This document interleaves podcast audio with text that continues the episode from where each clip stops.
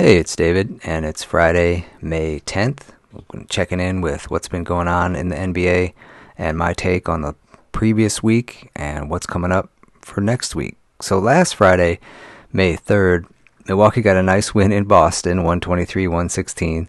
Giannis and Kyrie both delivered outstanding performances in leading their teams. Kyrie with 29, Giannis with 32, but it was Milwaukee's supporting cast that was better, getting 21 from George Hill, 20 from Middleton, and 14 from Pat Connaughton. Milwaukee at that point was up 2 1. Obviously, more to come on that series. Also, last Friday night, Portland beat Denver in a four overtime thriller. Obviously, some crazy stats. Jokic had 33. He played 65 minutes. Jamal Murray had 34 in 55 minutes. Dame Lillard had 28 in 58 minutes, and CJ McCollum had 41 points and played 60 minutes. Rodney Hood hit the biggest three of the game and finished with 19. Remember when the 2018 Cavs gave up on Rodney Hood and George Hill? Both had big nights in the playoffs on Friday, May 3rd. Saturday night, the heavyweights took center stage as Golden State visited Houston for Game 3. It was a must win for Houston down 0 2, and this game really delivered. Houston got the W 126 121 in overtime. Durant had 46 and was again basically unstoppable. Houston got 41 from James Harden, including a huge three with under a minute to go to deliver the win. Harden got help from Chris Paul, had 14, 8, and 7, and Eric Gordon had 30, including seven threes. I've been saying the last few episodes that Houston looks so much better when they get a few extra threes from Gordon, Tucker, Green, Rivers, basically any of the supporting cast. Tonight, Houston got seven threes from Gordon and three from Shumpert, of all places all of which were needed as Houston secured the victory. The series has been outstanding, and despite waiting an entire year for this rematch, the series has not disappointed. And FYI, to follow up on my last episode, where in Game 2, Golden State got 35 extra looks with 18 offensive rebounds and 17 Houston turnovers. In this game, the number was down to 20 7 offensive rebounds, 13 turnovers, and Houston got the win. So, something to keep an eye on going forward. Sunday in the early game, Kawhi was spectacular and led Toronto to a 101-96 victory in Philly to tie the series at 2-2. Kawhi had 39 and 14. He was 13 of 20 from the floor and 8 of 10 from the line, and continues to be the best player in this series, in my opinion. Kawhi got some help as Gasol, Green, Lowry, and Ibaka, the supporting cast, provided 53. Jimmy Butler had 29 and 11 in the loss, but didn't get enough help, especially from Embiid, who only had 11 points in 35 minutes. In the late game, Denver won in Portland 116 112, knotting that series at 2. Jamal Murray made all of his free throws down the stretch and finished with 34. CJ had 29, Dame had 28 for Portland, and just these two teams are very evenly matched. They've played several close games. They played a four overtime game. The current the series is currently tied at 2-2 and moving on to a critical game 5, although it seems like this one will probably go 7. Monday night, Milwaukee seized control of their series with a 113 101 win in Boston. Finally ready to give up on Boston. Milwaukee's just better. Giannis was again unstoppable with 39 and 16 in the win, 15 of 22 from the floor, and I also saw that he attempted 50 free throws through game 3, which is a record. Kyrie had 23, 6, and 10, but it was on 7 of 22 from the floor, and obviously that wasn't enough. Middleton, Bledsoe, and George Hill provided 41 and I maintain that the Milwaukee supporting cast is the key to their success. Speaking of supporting cast, Gordon Hayward played 26 minutes and scored two points, which got me thinking who've been the worst players in this round of the playoffs? Like, if there was a pickup game at the Y using the rosters of the eight remaining teams, who would be the last guys picked? The Toronto bench has been awful, especially Fred Van VanVleet, who has gotten one bucket in four games. The Houston bench is pretty bad.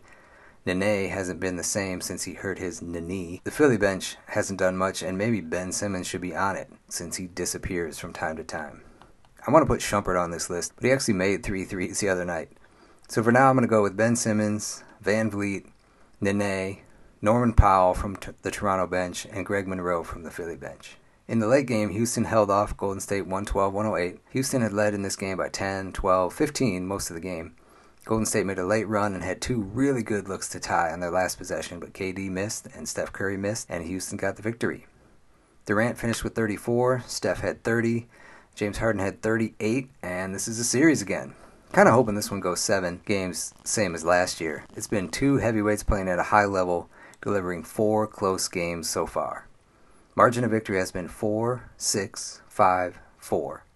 And after four games in this series, the total score is Golden State 448, Houston 447. Doesn't get much closer than that. Tuesday night, two critical game fives, two blowouts. Disappointing. Kawhi and Pascal Siakam, aka Spicy P, destroyed the Sixers. Kawhi looks like the best player in the East. The Sixers just disappeared, especially Ben Simmons and Tobias Harris. Denver took control of their series and looks really good. Jokic is an all star. Gary Harris has turned into a really nice piece. Quick side note on Gary Harris the Chicago Bulls once traded three picks for Doug McDermott. Those picks turned out to be Jokic, Gary Harris, and Jusuf Nurkic. Oof.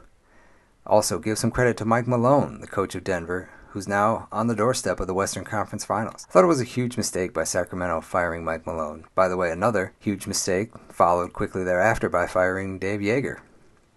Joerger just delivered the Kings their most successful season in 13 years, and the Kings fired him.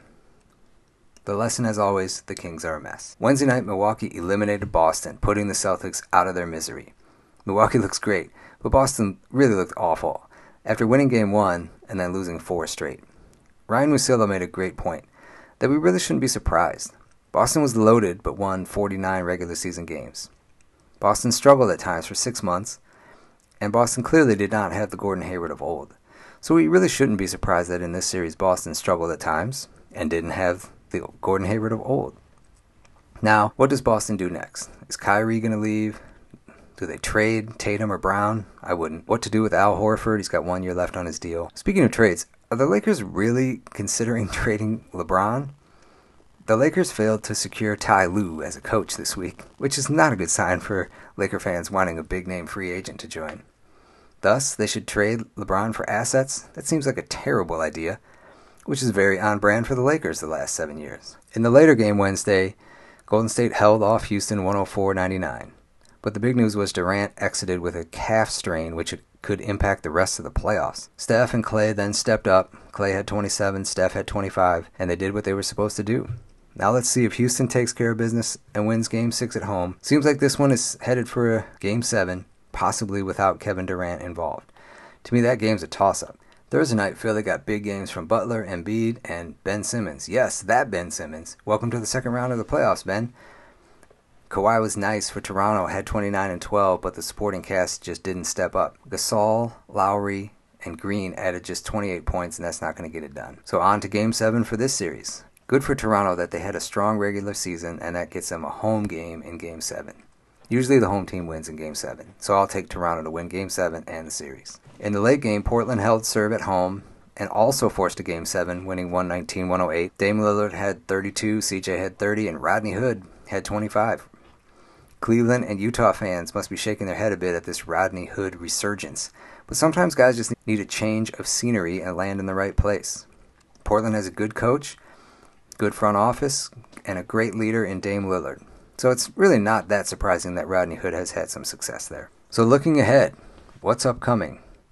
tonight, Friday night, May 10th, it's game six in Houston. Probably a win for Houston as Golden State will be missing Kevin Durant.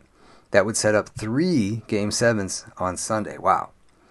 Sunday's also Mother's Day, so enjoy the basketball, but make sure you take care of mom too.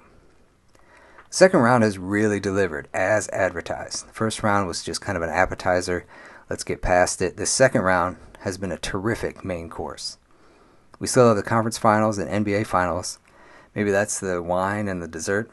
But three game sevens in round two would be more than we asked for. So if the NBA Finals is dessert, what's the best dessert you've ever had? I'm going with the homemade donuts at the Dahlia Lounge in Seattle. Unbelievable. If you're ever in Seattle, I highly recommend. Thanks for listening.